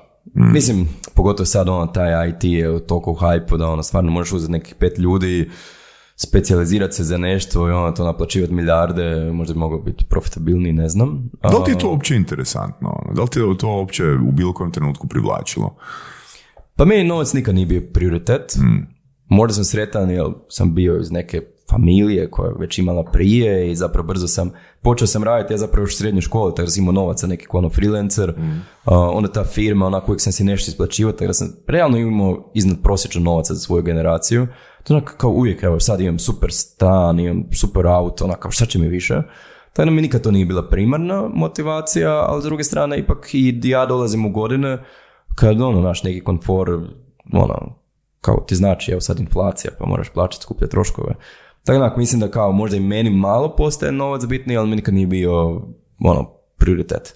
I sad recimo ako gledam firmu, recimo ja jako, evo ako slušamo moji zaposleni znaju da u zadnje vrijeme jako stavljam fokus na profitabilnost, ali ne zato što je meni fokus da sad ja milijarde isplaćujem, ne znam nešto, nek mi se profit jako zdrav, jer ti može druge stvari omogućiti, dakle možeš više investirati, imamo stetoskop, možemo više tu investirati, možeš, ne znam, bolju stabilnost imati, možeš bolje, ne znam, uvjete ljudima osigurati. To mi je jako bitna metrika, iako meni osobno novac, ono sad kao da li tišu više ili manje nije bitan. Ok, kažeš recimo mogućnost da stetoskop uh, više raste, da bude više investicija u njega, da li to znači da stetoskop će možda postati glavna stvar, glavni, glavni razlog postojanja firme, na primjer? Pa čuj, stetoskop je počeo baš kao hobi, ali zapravo ono, jako dobro krenuo i evo ja to ovako otvorno kažem da onak kao ne, ne znam šta s njim raditi. U smislu, znaš ono, da, da li bi mi sad to trebali držati kao tako, ono, ko neki unit i naprosto ono, imati klijente koji će nešto dolaziti i tu ostati. Da li bi mi to trebali sad kao all in, ono, ići to stvarno iskoristiti, to bude apsolutno najbolji tool, pa da li bi to trebali kao da Degordian to financira, da li bi trebali možda investiciju rezati, onako kao fakat ne znam, jer pre brzo, pre malo vremena je prošlo, tako da ne znam, ali zapravo nam se čini da je stvarno uspješan, tako da jako puno fokusa stavljamo.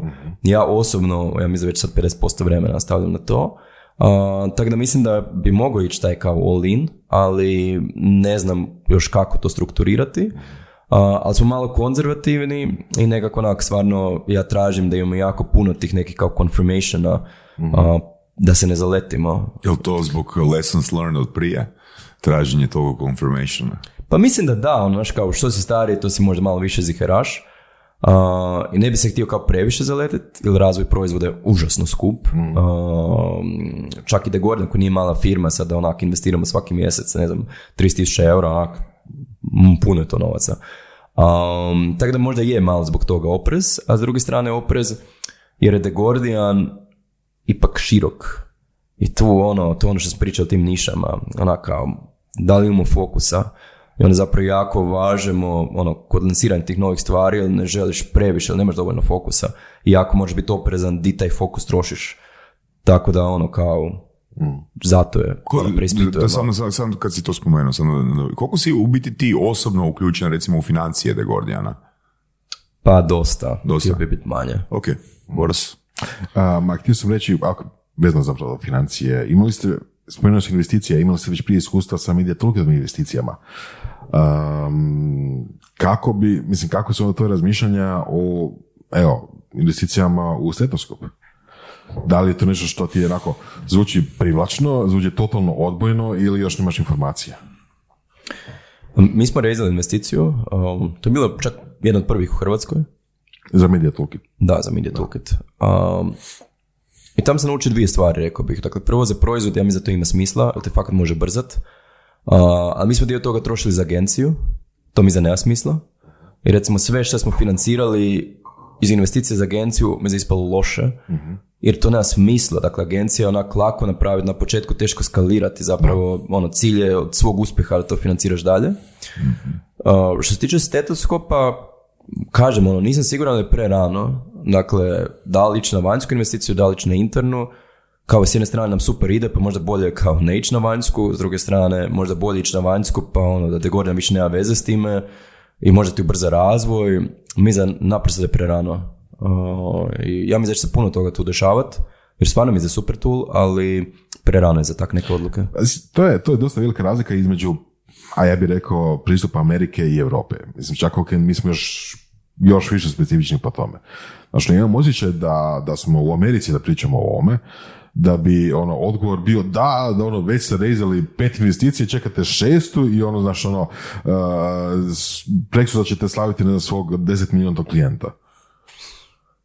Da, to je, to je velika razlika, da. Europa i Amerika. A kod nas, mislim u Europi, pogotovo ako nas još više, ako, a, ajmo još, ajmo čekati, a, a još, ajmo skupiti još trideset klijenata u regiji, pa ćemo onda vidjeti da li ćemo možda ići dalje. Da, da, to, to si super primijetio, ja mislim da to točno tako. S jedne strane, mislim da to i nije loše, jer u Americi ima toliko tih napuhanih priča, evo sad taj Celsius, šta je bio, mislim ono kao milijarde vrijedi, sutra ništa ne vrijedi. Ko nije shvatio da je to prevara je ono blud. A da, valjda neko i nije shvatio. Ali ovo je proizvod koji je actually koristan. Tako da da, slažem se. Da, i to je taj naš balans. Ja nemam odgovor. Ja se slažem s tobom. Ja mislim da recimo, evo meni u Hrvatskoj super primjer, Klarić, Evan Klarić, ne znam on bio kod vas ili ne, ali sad svojim sporteningom i slično, on je baš ono američki stil. Da. I on ono ide... Ide napraviti ono billion dollar ili ništa i to u Hrvatskoj nema baš puno uh, i to mi je onako super primjer jer ono, ono ide jedna investicija, druga investicija, odmah dovede trideset ljudi, pedeset da. ljudi, mislim da to jako fali i to ono, mislim da jako treba respektirati, ali to je jako riskantno.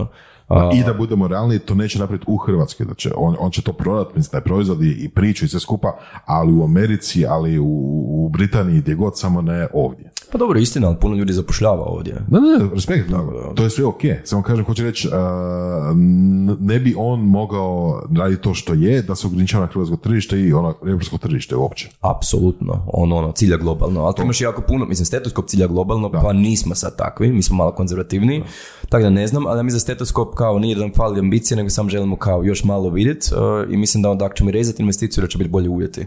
Da je, je postoji neki, neki, neki sličan proizvod Stetoskopu na kugli zemaljskoj? Pa postoji. Uh, I kako je evaluacija tog? Ta, ta, ta, na, šta, na, na svjetskoj razini ih imaš ti pa desetak. Fakat ih ima. I koje su to evaluacije? Uh, ne znam, nisam stigao proučiti. Uh, ili ih ima dosta. Uh, a recimo ako gledaš lokalne, uh, imaš isto jako puno, ali su jako loši. Dakle, sve firme koje koriste lokalno, ono kad vide nas proizvod su oduševljeni, ako vide taj globalni proizvod, a to samo neke I T firme koriste rijetko koje, ti proizvodi su slični nama, ali su često skuplji i zapravo, tako da ja mislim da mi imamo jako dobru nišu.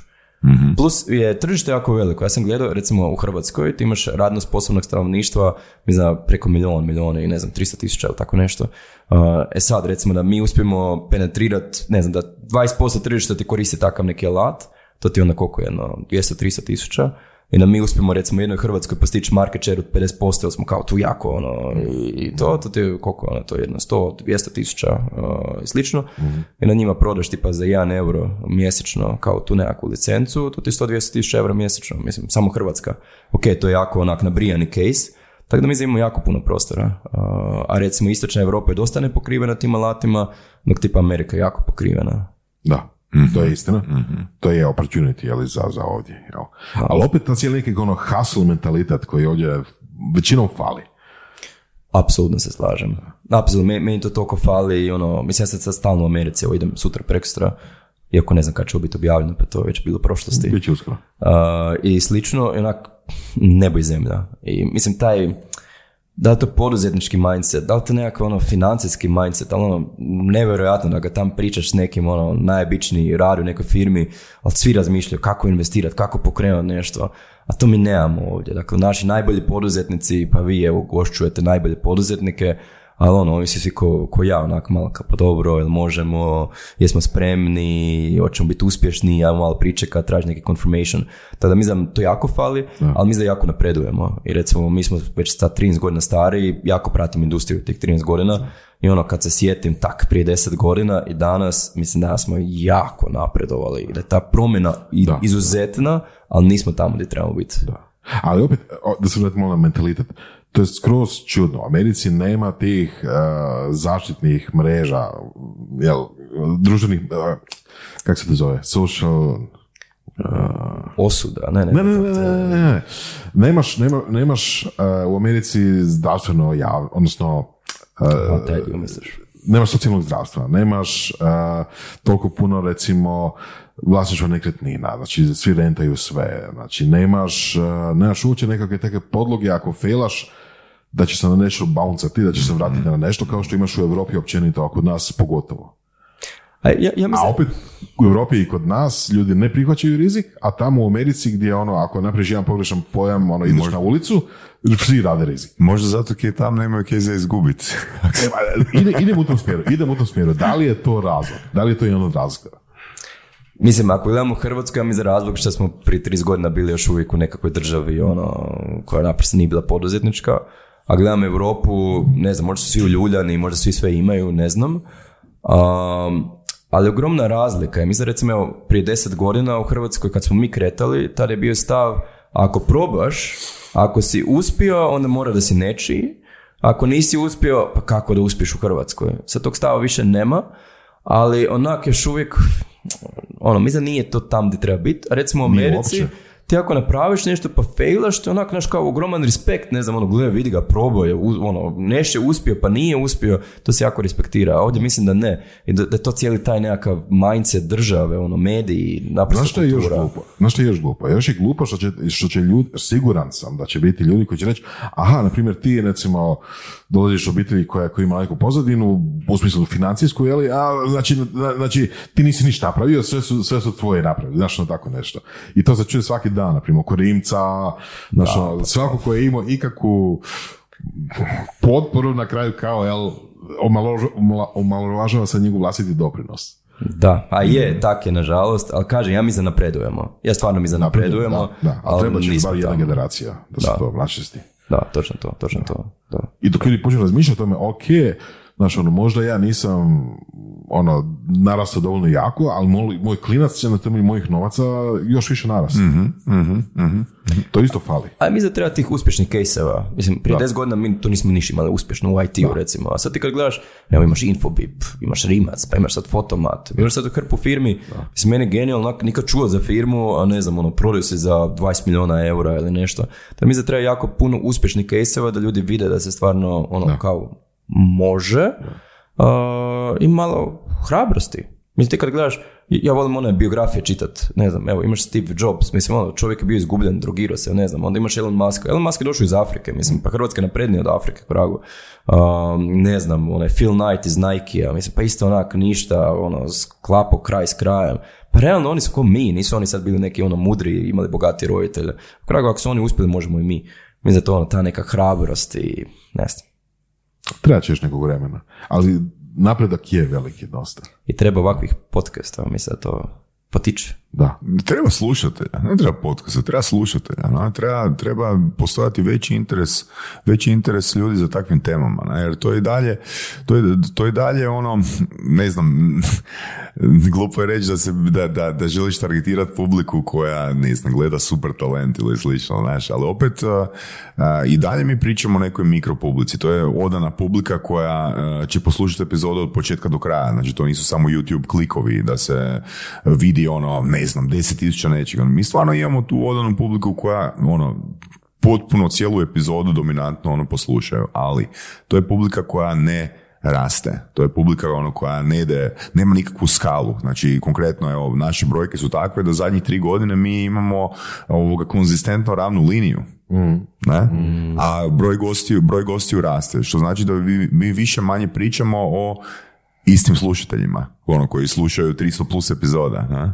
Da. A dobro, kad vi imate svoju nišu, koju ste vjerojatno dosta penetrirali, a mislim da je velika stvar, ti kad, ne znam, prije deset godina ti si imao medije koji su bili neki masovni, ono, što se tiče targetiranja, imao si autoklub i ne znam, Gloriju, ovak mm. nešto baš nije moglo ni postojati. Mislim da tu jako tehnologija napredovala, da u jednoj Hrvatskoj, ali gdje god da jesi, možeš imati takve nekakve nišne medije koje po meni imaju izuzetnu vrijednost. Ja mislim da vi imate jako veliku ulogu na ovom tržištu, jer stvarno pomažete educirati tržište, informirati tržište, ali zapravo i mijenjati tržište u smislu tog razvoja. Evo sad pričam o poduzetništvu, ali nekakvih znanja i, i, i slično. Tako da ja mislim da vi imate jako veliku ulogu i da bar imamo što više takvih projekata. Hvala ti. Ja. Samo ću ti reći još jedan komentar na to. Idealni slušatelj Surovih strasti je zapravo gost Surovih strasti. Zašto? Zato što će gost Surovih strasti razumjeti o čemu drugi gosti uh, pričaju. A ti kad nekome koji je prva, druga godina ekonomije daš ovakav sadržaj, nije spreman. Nije spreman za ovakav sadržaj, no? Da, istina. Jes, sjećam se. Ja, ja kad sam bio student, sjećam se, bilo je predmet na feru, vještina komuniciranja i tak neki predmeti. Ja se gledao onako... To je ono proforma. Pa čak i nije, trudili su se, ali onako kao, za, zašto? Kao meni to bilo besmisleno.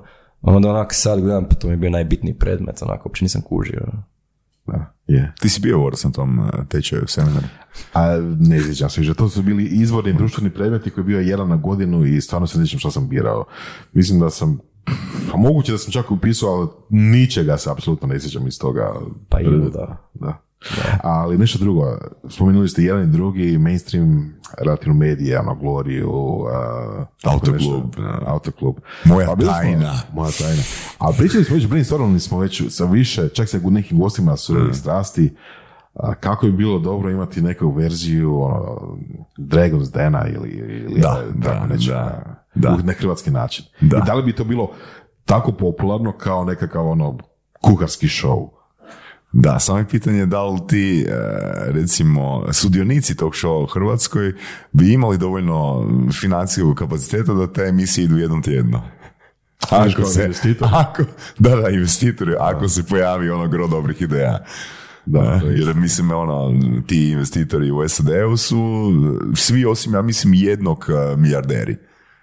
Da, da, da, da. A dobro, mislim da je, mislim da s tim podcastovima, recimo vi ste super primjer lokalni, ali zapravo ima jako dobrih niša koje mora biti globalno, mislim kao ne, ne moraš specijalizirati sam na tržište, samo onda moraš imati besprijekorni engleski i biti stvarno ono vrhunski, vrhunski da se specijaliziraš, ne znam, temu, investmenta, u, ne pojma. Mm, da, opet slijedi nekakve niše, jel? Ha da, obično ako ideš globalno, nekak jesu te niša, a lokalno, iako vi ste niša isto, ali... Kao, teoretski bi mogli još ići specifičnije, ne želite. Pa ne, mi možemo, mi možemo od početka ići šira iz razloga jer smo prvi. Da. Kuž, to, znači, ono, to, to je u biti naša prednost. Mi da smo krenuli nakon dvo, dva, tri druga podcasta slična, onda bi trebali zagrebsti ono dublje u neku nišu, ne? Ali sad mi doslovno možemo ugostiti glazbenika i ne znam, opet provući ono kroz priču, pričati ono, ne znam, tom biznis mindsetu i kaj sve podrazumijeva. Da, da li je to slično firmi ili da li je to ono slobodno umjetništvo što je već, znaš. Tako da mislim da imamo tu sreću gdje smo bili prvi da možemo čak si priuštiti i malo šarenja s gostima i temama. Pa ja mislim da si to super rekao, ne samo za vas, nego kao, pa evo iz agencije ili za nešto, dakle ti... Kao, kreneš u tom trenutku nešto što je specijalizirano, recimo u našem slučaju to je bio digital, digital je bila specijalizacija niša i nekakva. E sad u međuvremenu ti imaš još više specijalizacija, ali opet mi smo pokrili tu nekakvu ono, poziciju i sad ako neko želi novo nešto graditi, ne može dići da mora biti nešto super specijalizirano, pa će uzeti taj dio. Mm. Tako da ono, to, to je ljepota tog kao svijeta koji se jako razvija. Htio, htio bi te pitati ono, što misliš o rečenici bolje biti prvi nego bolji? Čekaj da to probavim. Bolje biti prvi nego bolji. Mm. A mislim da stvarno jako ovisi. Ne znam, recimo ako gledaš Apple i iPhone nije bio prvi, ali bio osjetno bolji. Mm. I poharali su svijet. S druge strane, ako gledaš Teslu, a dobro, nisu ni oni bili prvi električni, ali prvi ozbiljan električni, mm. i to mi jako doprinjelo. Tako da ja ne bih rekao da je isključivo jedno ili drugo, nego onak kao miks oboje. iPhone isto nije prvi, ali bio ozbiljan upgrade, ali u tom obliku je bio prvi. Da, tako, mm-hmm. da recimo, spomenuo si Apple, oni su to pretvorili svoju strategiju, mislim, i slično kao i Microsoft na kraju kraja. Znači, uzeli su ideju koji su već postavili negdje, Microsoft je uzeo ideju na grafičkog sučelja, ali Apple je uzeo ideje, a, mobilni telefon i tako dalje, čekali su da tehnologija sazrije i onda su donijeli svoj proizvod koji je pomeo sve. Jel? To je, to je ta prednost biti a, drugi, ali bolji. Mm-hmm. Ali opet... Ali, znat, ali znatno bolji. Da, znatno, znatno, znatno, znatno bolji. bolji. To je, to je dobro reći. Pa čekaj, da. Google, recimo, gledaš. Bilo je Alta Vista, bilo je onih tražilica prije. Yahoo je bio popularan. Onda je došao Google i ono... Pff, ne, više jer, jer u biti ono, na što bi se ti vratiti na, na onu temu koju sam pričao na početku, bilo je puno agencija koje su bile va, s, koj, s kojima ste vi ono, bili konkurencija, ono, išli su s vama rame uz rame, ali su nestajale. Ne? Mm-hmm. Znači... Ili, ili dovoljno biti samo uporan ili to pitanje ili... Ne, ne, ne, znači pitanje je ono kako održati, znači kako održati ono tu poziciju, biti prvi ili drugi, a zapravo ono, znači osigurati se, osigurat se da ćeš, da ćeš opstati. Koji su to ono ključni čarobni sastojci, ono da budem ono u top dva ili top tri na neki duži period, trinaest plus godina. Pa ja bi se samo još malo na Apple, a onda može mm-hmm. i ovo... Um, ja mislim da gledaš Google i, Face, uh, Google i Apple, um, dosta različite stvari. Ili recimo Google, tu je onak malo postoji pozicija winner takes all. Recimo Google je bio ogromna inovacija, on je zauzeo taj search i search, mislim, nemaš niš drugo ako zanemariš ono, Rusiju i takva tržišta. A recimo kod Apple mislim da je bila jako dobra taktika taj izbaci jako kvalitetan proizvod, ali recimo kad gledaš njih danas, oni dalje kao pokušavaju izbaciti najkvalitetniji proizvoda, a sad da li je njihov zvučnik stvarno bolje od drugih zvučnika, slušalice da li su bolje od drugih zvučnika, ja nisam siguran. I mi za to Apple zapravo totalno promijenio strategiju što mnogi ne kuže i zapravo da njima cilj više imati ono taj Apple ekosustav gdje ima, ne znam, ja sam Apple korisnik, njima cilj imati takvih što više i onda zapravo njih zaključati imati što veći revenue po korisniku. Ja sad imam AirPods, imam uh, iPhone, imam, uh, šta imam Mac, imam, ne znam, Apple ti vi, imam Apple Watch i ono, to je nekakva strategija, druga strategija. Tako da mislim da su to nekakve igre strateške. A što se tiče uh, inovacije i nas, pa prvo mislim da smo jako nabrijeni na inovacije, onak stalno istražujemo, a drugo, mislim, recimo, ako mi gledamo sad nas, dakle, nama su ipak te kao usluge koje su starije od pet godina, ono, primarne, dominantne, ne znam, osamdeset posto prihoda, ali recimo mi puno više stavljamo fokus od te neke stvari koje su nove, koje su možda nama pet posto i tu pokušavamo što više rast, recimo taj demand generation, to je zapravo prvenstveno za B dva B startupove gdje ti radiš taj inbound marketing, pa marketing automation, pa neki account based marketing, tu imaš hrpu nekakvih pojmova. Ja mislim da recimo u Hrvatskoj, onak, ja, ja ne znam jednu agenciju koja zna tako nešto napraviti i one tu recimo mislim da je puno lakše dobiti nove klijente, nove projekte i usput graditi tu nekakvu svoju novu inovaciju koja će biti možda normalna za pet godina. A onda ti je to super kanal, kad ti dobiš takav projekt, pa treba njima napraviti web koji nama legacy, treba njemu napraviti, ne znam, branding ili nešto. Tako da onak, uvijek se pokušavamo fokusirati na te stvari. I recimo kako ja to gledam, digital danas, kao digital marketing, ja gledam kao nekakve četiri faze tog marketinga. Onako imaš tradicionalni, digitalni i kao imaš nekakav moderni.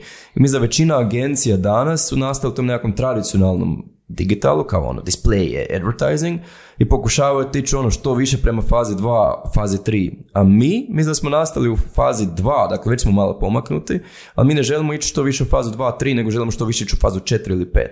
Tako da uvijek želimo biti malo korak ispred. Um, ali to, agencija to mora, jel? To je smisla postojanja. Pa, ja mislim da mora, ali ne rade to baš svi. Uh, ali to i nije lako, zato što prvo ti ne mreš naći ljude za takvu stvar, ne mreš ti zaposliti nekog ko to zna. Dakle, ti, ja osobno nekak naj, najviše zgradim to znanje, pa to ono gradim. To ti je prvi problem. Drugi problem je kod takvih stvari da nije teško doći do projekata. Mi imamo ne previše projekata, ali jako teško to skalirati. Jer ti nemaš ljude na tržištu da zaposliš. Tako da ti možeš graditi svoje ljude, a to ti je dosta spor proces i zato je to onako užasno teško. Ali mm-hmm. mi da smo i to nekako uspjevali kroz vrijeme. Jel nam možeš objasniti te faze? Rekao si faza broj jedan je tradicionalni digitalni marketing. Na što točno misliš pod tradicionalni digitalni? Znači Google search, Google display... Ne, ne, ja gledam ovako, kao faza jedan je taj display, to ti okay. je ono banner na jutarnjem mm-hmm, listu, mm-hmm. onda faza dva, to ti već kao community management, Google mm-hmm. search, možda Google display, mm-hmm. ne znam. A onda treća faza ti je recimo kao performance marketing, mm-hmm. gdje nije cilj samo kampanja, nego ono i conversion rate optimization, analitike i svašta nešto. Mm-hmm. Ali recimo faza četiri je ta, ne znam, demand generation, gdje ti zapravo ono, imaš taj cijeli sales i marketing skupa, C R M-ove i slično. Mm-hmm. Peta faza, ne znam nija šta je peta faza. Tako nešto. Pričali smo o budućnosti. Zamisli situaciju da, da ti neko da ponudu koja je jednostavno tako dobra da, da sve prodaš, što je sad, Degordian i tako dalje, i trebaš krenuti, i želiš krenuti nešto novo, jer ti je u principu doslovno u životu. Ali i stetoskop, isto. Da. Znači, nula, nula, znači, bez obaveza si, nemaš više firmu, ali kreativan si, imaš energije, želiš nešto novo. Šta bi to novo bilo? Pa prvo, mi bi uzeo malo vremena za odmor. Naravno. Malo Naravno. Naporno je to bilo. Um, sad... Odmorio si se, otišao si, ne znam, gdje god trebaš otići, provezao si je par jahti i tako dalje i sad, jel, sad je vrijeme za nešto novo. Šta je to? Uh, da, dakle, prvo mi bi malo odmora, drugo, recimo, mene što jako privlači, to mi je inspiracija Warren Buffett, Kao, kao ništa nije operativno radio i cijeli dan je čitao, istraživao i to je postizao taj neki svoj edge ispred drugih da bude kao bolji. Meni to jako privlači da imam puno više vremena za istraživanje, učenje, jako mi privlači investiranje, tako da da li su to dionice, da li su to neke druge firme, to me jako inspirira. A s druge strane me inspirira i, i gura i to mi te neke passion isto stvaranje nečega. Dakle, mene uvijek bilo kao ono, uzmi nešto malo i napravi od tog nešto veliko. Uh, recimo sad mi taj stetoskop je ta nekakva igra, zato što stetoskop je još uvijek nov. Dakle, mislim, nije da stetoskop sad možeš prodati za veliki neki novac, ne možeš. Um, tako da ne znam, evo odmor, onda možda to investiranje i vjerojatno kad bi prepoznao dobru priliku bi možda krenuo nešto iz početka. To trenutno vidim u stetoskopu, a vjerojatno mi našao nešto novo. Mm-hmm. Da. Pa to je u principu ok. Mislim, vjerojatno ne bi cijelog života bravo ispod palme nekakve. Ne, ne, ne bi sigurno to, ne znam. Ja evo sad kad idem na godišnji, ne mogu biti na godišnji onak da ništa ne radim. Tako da nisam taj tip. Da, definitivno. Super. Final thoughts? Uf, u kojem mm. smislu? Pa ne znam, evo, budite ono što smo pričali, mi znam falite nekakvog mindseta i da trebamo svi što više ambicije, što više energije i ono, ajmo poharati svijet i, i ne znam, napraviti nešto šta će pomaknuti sve na bolje. Da, ja ću samo nadovezati ono na, na, ovaj tvoj, na ovu tvoju vrijednost učenja i ono, proučavanja. A, dakle, tu sam stvarno jako zahvalan na nekom svom malom sustaviću koji sam, koji sam razvio, na, da radim manje nego što bih mogao, u cilju da si ostavim vremena za učenje i educiranje. I ono što je mene baš razočaralo, to sam čak mislim i par puta spomenuo u Surovim strastima, da su standardi danas, neću reći kod svih, ne generaliziram, ali jako su niski. Odnosno, interna motivacija osobe, interna motivacija osobe za učenjem i za tim da osoba postane bolja. I tu ću se opet referirati na marketing community, dio marketing community-a, kad smo doradili panel prije dvije i pol godine, da većina tih sudionika marketing community-a nije pročitala neke temeljne marketinške knjige. I ono što je zapravo ono i inspirirajuće i poražavajuće je to da je danas uz nekih dva tri mjeseca učenja i čitanja ti možeš poprilično puno napredovati s obzirom na to koliko su standardi uh, i koliko je želja za učenjem na niskim razinama. Da? Imam komentar na to. Uh, sorry. Uh, zavisi u koji se okolini krećeš. Mislim, ja to nisam, da, da, da, ne, rekao sam da neću generalizirati, rekao sam da neću da ne generaliziram. Da. Meni uvijek ona impresionira koliko, koliko ljudi, ali mislim, treba ih tražiti, treba ih naći. Mislim, ja pratim mm. nekakve ono strane, šta znam, forume, jel, neke stvari se komunicira dosta često, koliko puno ljudi je ono pametnije, brže, agilnije, da. bolje od mene. Apsolutno. I, i ono, s takvim ljudima bi želio raditi i s takvim ljudima tu i tamo čak imam priliku raditi, što mi je ekstra dobro. E sad, to što kod nas je toga neproporcionalno malo, ja bih rekao, mm. to je, to je fakat problem. Je, da, da i, ja, i tu ću sad, zapravo sam zaključiti time kad ću izdvojiti uh, ono što je Daniel rekao uh, nekoliko puta u ovom razgovoru, a to je ono, oni su imali tu energiju. Da. Znači energiju, uh, znatiželju, uh, kako već to na, nazvati, ono, isto koji dosta gosti u Surovih strasti, ono, what if, what if, what if. Mislim da, da se ljudi danas premalo pitaju, ono, what, what if i uh, vide, uh, isto kad si dao i usporedbu između Hrvatske i Amerike, svi su, ono, ajmo reći, pod navodnicima, hasleri, ono, interes, imaju interes, naravno, to je bubble, to je taj bubble, ono, krug bubble ljudi, je, da. krug ljudi u, u, s, kojima, s kojima mi, da. koje mi pratimo i s kojima mi želimo provoditi vrijeme. Da. Ali jednostavno, ono, mislim da, mislim da bi ljudi trebali, koji imaju ambicije, ne svi, da bi trebali ono shvatiti da je vrijednost slobodnog vremena nije samo odmor, nego je vrijednost slobodnog vremena tu da ti postaneš bolji profesionalac ili da možda si uzmeš ono dovoljno vremena, kako si ti rekao, ne ležati pod palmom, nego ono, uzeti si šest mjeseci vremena ako imaš novca i, i u tom periodu ti zapravo možeš postati solidan u nekoj drugoj profesiji, na.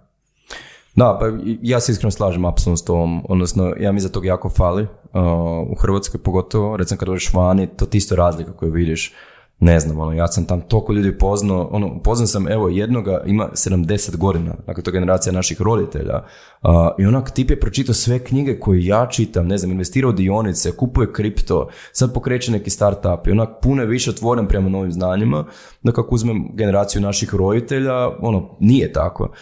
Um, tako da mi za to problem našeg mentaliteta, a ono recimo što mene jako muči je problem mlade generacije danas. Recimo moja generacija, osamdeset šesto godište, mi svi kad smo završili faks, bila recesija, bilo je fakat teško. I mi smo naučili da se moramo boriti i da moramo raditi na sebi, da moramo istraživati, biti što bolji, da nekako se dokažemo i da možemo napredovati, da imamo, da imamo poziciju nekakvu. A s druge strane, danas ljudi koji imaju, ne znam, dvadeset dvije godine, ta zadnja recesija, realno bili su klinci, uopće ne kuže kao pojam. I jako su razmaženi. Nemaju strah. Nemaju strah. Nemaju strah i ono, i u našoj firmi, a i drugdje, imaš hrpu ljudi koji su onako super pametni i svašta, ali onak, uopće im se ne da truditi i, i onak imaju tri ponude na, za posao na stolu, kao ak nisi ti zadovoljan, ti će negdje drugdje i iskreno, mi za to loše, najviše loše za njih, jer danas je fakat takva situacija, ali evo, ekonomija ide u jako lošem smjeru i nama realno za godinu dana može biti užasna teška recesija, da bude hrpa otkaza, da ćemo se svi mučiti dobiti posao i slično i tad neće biti tako. I mi za tu, oni moraju se mijenjati, mi za to uloga roditelja, da naprosto ono fakat počneš učiti, razvijati se i da počneš ono pokušati maksimum napraviti god da jesi, jer to će ti se vratiti dugoročno. Odlično, jako lijepo rečeno. Ajde, onda je to ta završna. Tako je. Hvala ti, Daniele, na gostovanju u Surovim strastima. Pa, hvala vama, dečki, i pozdrav. Slušali ste podcast Surove strasti, broj jedan audio podcast u regiji. Ako vam se sviđa, lajkajte. Ako se slažete sa gostom, komentirajte ili ako se ne slažete, komentirajte, lajkajte i nadasve šerajte tako da i drugi ljudi mogu saznati za Surove strasti. Čujemo se i do slušanja.